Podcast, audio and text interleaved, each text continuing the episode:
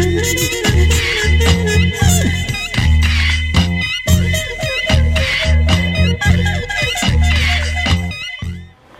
afternoon and welcome to Black Muse.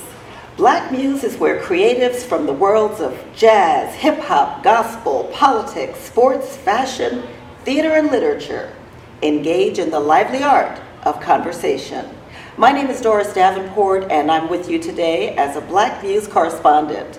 This is brought to you by the Chicago West Community Music Center on the west side of Chicago. I'm so pleased today to bring two gentlemen who are doing wonderful things in the world of politics and entertainment. We are going to be speaking today with former Alderman Ed Smith from the 28th Ward of Chicago for many years. And we're also talking with Darryl Pitts, who's a producer and filmmaker, and we're going to get all into his business. Let's just get started. I'd like to start with you, Alderman Smith. You ran three times before that one victorious victory uh, for alderman of the west side of Chicago. And you won an election in an election year when we got our first African American mayor in the city of Chicago, that being none other than Harold Washington. One of the reasons why I'm so proud of your legacy is that in a city like Chicago, where we hear so much about politics and scandals and all kinds of illegal, corrupt activities, it is true that Chicago is one of the top three corrupt country, cities in the world. And you were alderman since 1983. I think you retired in 2010, was it? That's correct. And that entire time, throughout your entire legacy, the word scandal was never in the same sentence with your name. Congratulations for being a gentleman and for paving the way for black politicians. How does it feel to have that kind of a legacy in the city like Chicago? Well, it feels very good. But uh, I came up in a family where you did it right. And uh, to get in Chicago politics and commit a crime would have been just terrible for my family and for me. And I was not interested in ruining my name. So you go in and do your job, try you try your best uh, to do the proper thing to help people and to promote the good things in politics. That's what I did. Was always important to you to make sure that your constituents received um, an equal and fair distribution of resources. I've always been interested in how you were able to make that happen. Um, it's hard to get those resources into various communities and not being willing to turn over, not being willing to cut those side deals, but you made it happen. Well, you go in to help your people. I mean, I didn't become an alderman to go in and just, I'm an alderman to do TV shows like this, raise money. I didn't go in politics for that. I went in to help my people. And at the time that I ran, this ward was in terrible shape. People were just discarded. Uh, it looked bad. Uh, the field was out there. The jobs weren't there. So it was my responsibility to do whatever I could to promote the good things in politics. And that's what I did. I did the best that I could but I certainly wasn't going to mess up my name and mess up my family by, by committing a crime. That was not what it was all about. Now, is it true, Alderman, that you had already written two books before you ran for office? Uh, well, yes, I did.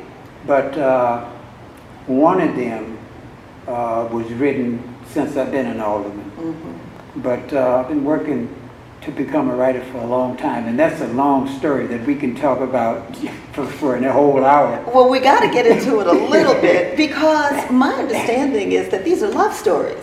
These are romance novels. Well, look, I'm a, look, I'm a romantic man. I don't doubt it. Yeah. Uh, and well, I uh, met a young lady when I was a freshman in college who was a reader. This young lady read all kinds of books and and I, I would see her reading all the time, and I got to know her. And once I got to know her and started to read myself, then I got into trying to write. And it took me 20 some years to write my first book. And uh, the love story books was not a real hard thing to do because uh, I came out of that kind of environment, and so it was very easy to do. But the, the, the only thing about writing is that you got to be committed. Uh, you got to be indefatigable to get on the bookcase, get on the uh, whatever it is you're going to write about, to get on it, mm-hmm. and don't don't don't give up. Continuously to work on it, and eventually you can get the book done. And that's what I did. Interesting, very interesting. Now let's just move down the bench line here to Darryl Pitts. Darryl Pitts, you are a producer and a filmmaker. Your name has been around for, it seems you don't, you're not old enough for, for your name to be around for as long as it seems like it's been around. But you've been at this movie business for a very long time. And I'd like to know what your initial inspiration is, because one of the commonalities that I see between the two of you is this whole sound of love and black people. What was your original inspiration and, and, and how did you get into the movie business? So, thank you, Doris, again for having us. Um, I initially, uh, I'm a TV producer by trade. Um, I started out at BET on two shows called uh, Teen Summit and Comic View. So uh, that was my start. Uh, my initial interest was piqued by uh, Johnny Johnson from Johnson Publishing. Uh, he wrote an article on a guy, if you don't know this person, you should, by the name of Gordon Parks. Mm-hmm. And Gordon Parks was a Renaissance man. Uh, he directed Shaft, if any of you know Shaft. Um, he was a composer. He was well dressed. Came from very humble beginnings. I found out years later he dated Gloria Vanderbilt, which again, just like, wow, what did he do? uh, but um, reading about him and what he was able to do, he was the first black photographer for Life magazine, and he came from humble beginnings. And so it inspired me to say, well, if he came from humble beginnings, maybe that's something I could do. And it took me, you know, to my mid 20s to really get in the industry. Um, I didn't know anyone in the industry. I didn't have any contacts. I have any way to get in. You know, no one in my family was in the industry. So it was really a journey to get in. But once I got in, you know, I think everyone has a natural passion and a natural skill set. And it was something that once I got in, I didn't look back. But the beginning was BET and those shows. And uh, my first documentary I produced was on the Negro Baseball Leagues called The Playing Field and that was back in 92. Mm-hmm. So from there, I just started producing more and more, and you know, whatever subject comes up, I just take it and I proceed from there. I love it, um, and I always have a, um, an eye looking out for positive stories about the black community. We can turn on the news any given day and hear the negative stories about our community. One of the things that um, we know is that cultural identity is really important when it comes to young people, you know, coming of age, whether you're a boy or a girl. You need those positive images. When I hear you talk about your family and what you knew wasn't going to happen was you being a source of disappointment to your family by actions that you would take on the job. And I see that ring true in movies that you've been associated with, Darryl. This whole positivity.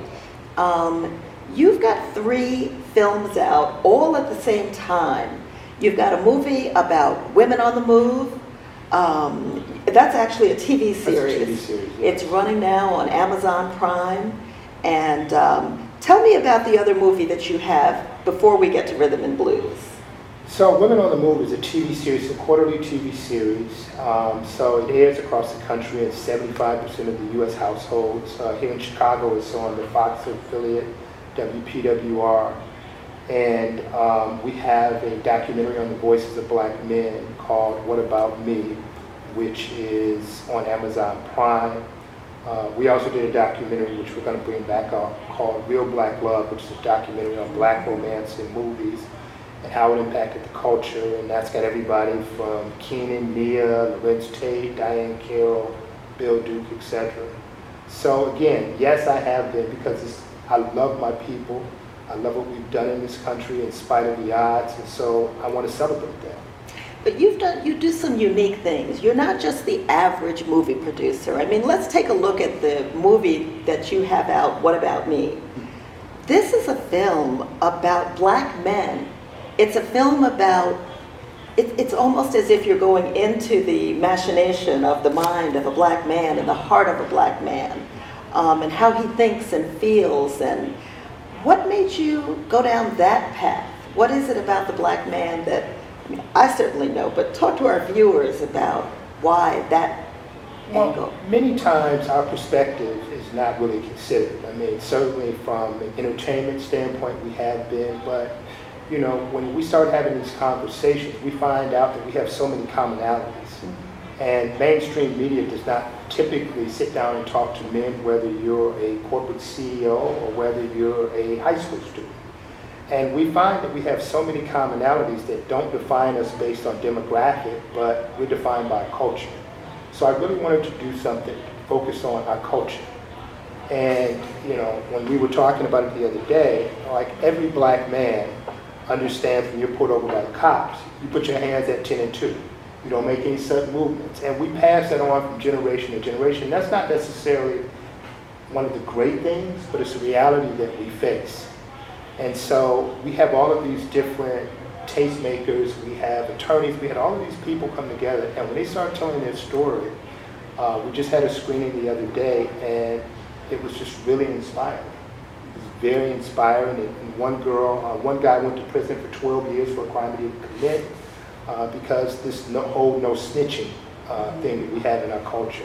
So again, it's really just unpacking what we're going through and really figuring out, okay, how do we make it better for the next generation? How do we make it for the next generation where they don't have to understand that you got to put your hands at 10 and 2 or all these other things that we've had to go from as generation on.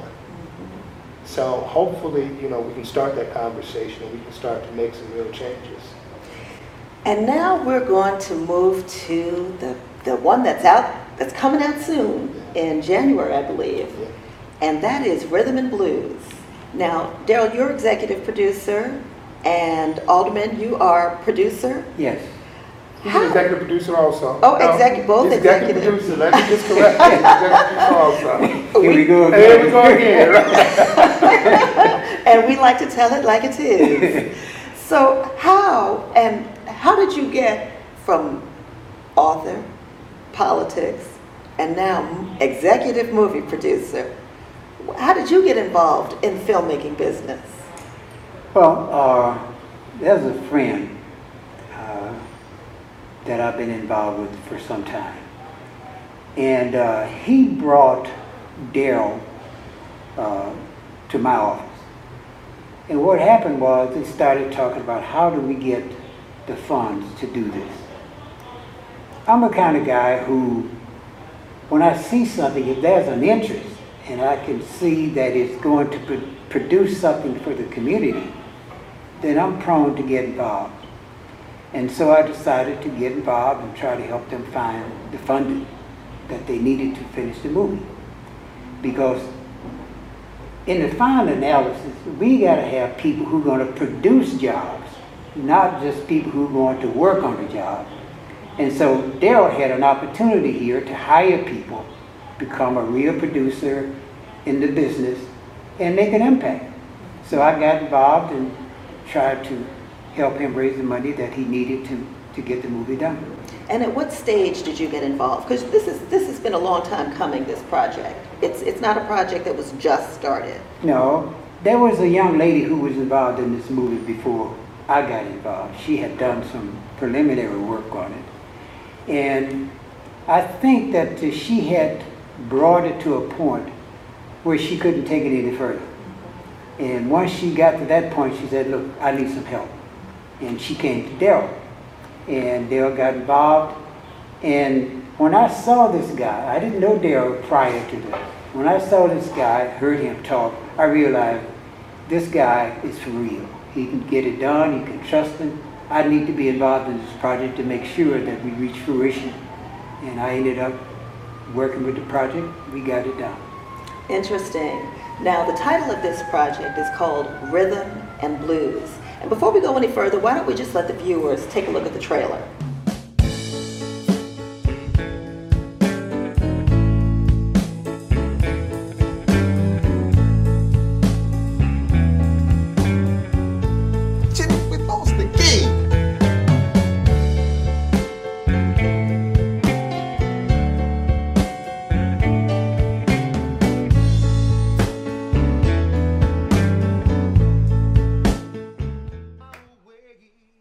Story of one family's fight to stay together and keep its music legacy alive. I understand why you dock our pay, $50 for tonight. But this pie here is for last night's pay. And you dock us $50 too? I mean, there was a whole lot of people here.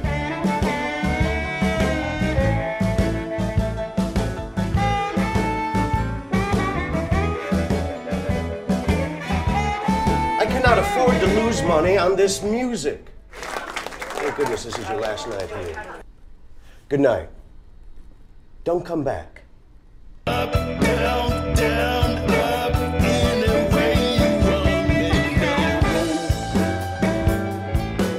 yes, yes, yes. What I think about the music business, I think ain't no Negro man ever gonna get what he deserve.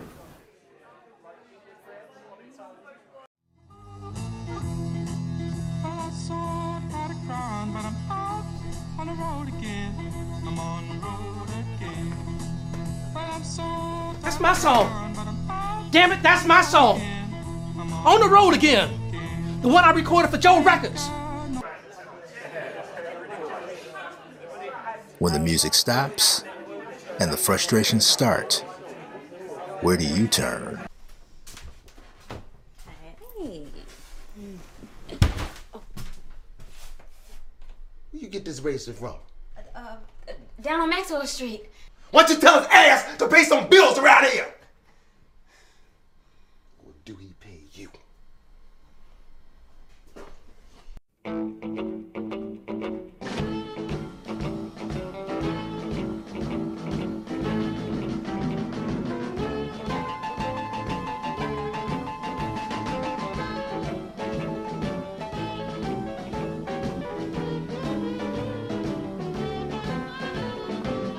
Coming soon, the rhythm and the blues. Wow, Leon.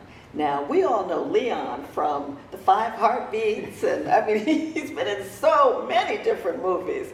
Tell me how you scored that one.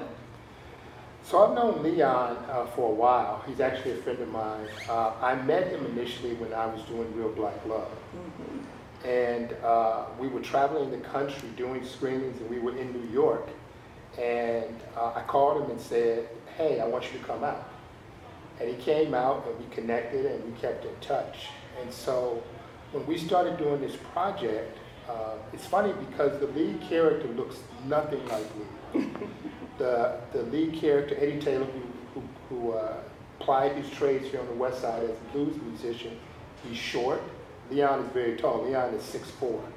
And so, but what I felt that Leon brought to it was Leon is able to take complex characters, people that you might not necessarily like, and make them likable. So if anyone has seen the Temptations movie, David Ruffin, David Ruffin was a difficult person. But when he got kicked out of the group in that movie, you wanted the Temptations to take him back. So I thought that that kind of complexity and character, uh, as an actor, he could bring something to the table. So I literally was just like, hey, I want you to be in this movie. And he said, okay. I mean, it was that simple. And really, um, with a movie, your characters and the believability of your characters is what's going to make the movie work. So it was really, really important that we got someone that could bring to life, you know, that character in that role. And he did. Let's look at why this movie. Um, when I think of the title Rhythm and Blues, I think of black people because we certainly all have rhythm. And the other thing that we have as a people in the culture are the blues, right? They go hand in hand. We always seem to be going through our journey, seems to have a lot of pain and trauma associated with it. Why? So let me let, let me back up for a moment. It is a movie that is about Eddie Taylor, Yes. who is an icon, a legend in the blues industry. Blues for black people in 2021 may not necessarily be the same as what it was 20, 30, 40 years ago. I mean, if you go to a blues concert today, primarily you see mostly white people and not black people. Is the point to try to bring blues alive or simply tell the story of blues?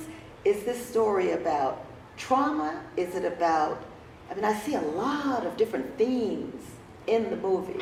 Well, first of all, the blues is the foundation of every American musical art form there is, whether it's rock, whether it's gospel, everything comes from the blues. So when you say the blues, bringing it to life, it's never left. Now, what happened to the blues is that um, you had people overseas, like the Rolling Stones, uh, who got their name from a Muddy Waters song.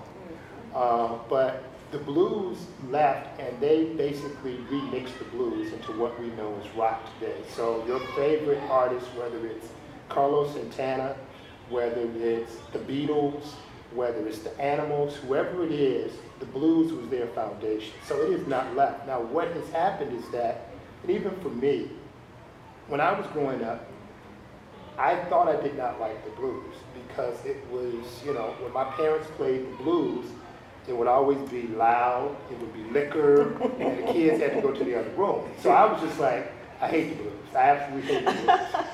Uh, but I didn't realize that many of the songs that I liked were based on the blues. So I think that from a generation, we were taught that the blues was that old Southern music. And you know, I grew up in the city and I was urbane and all these other things. And it's like the blues was country.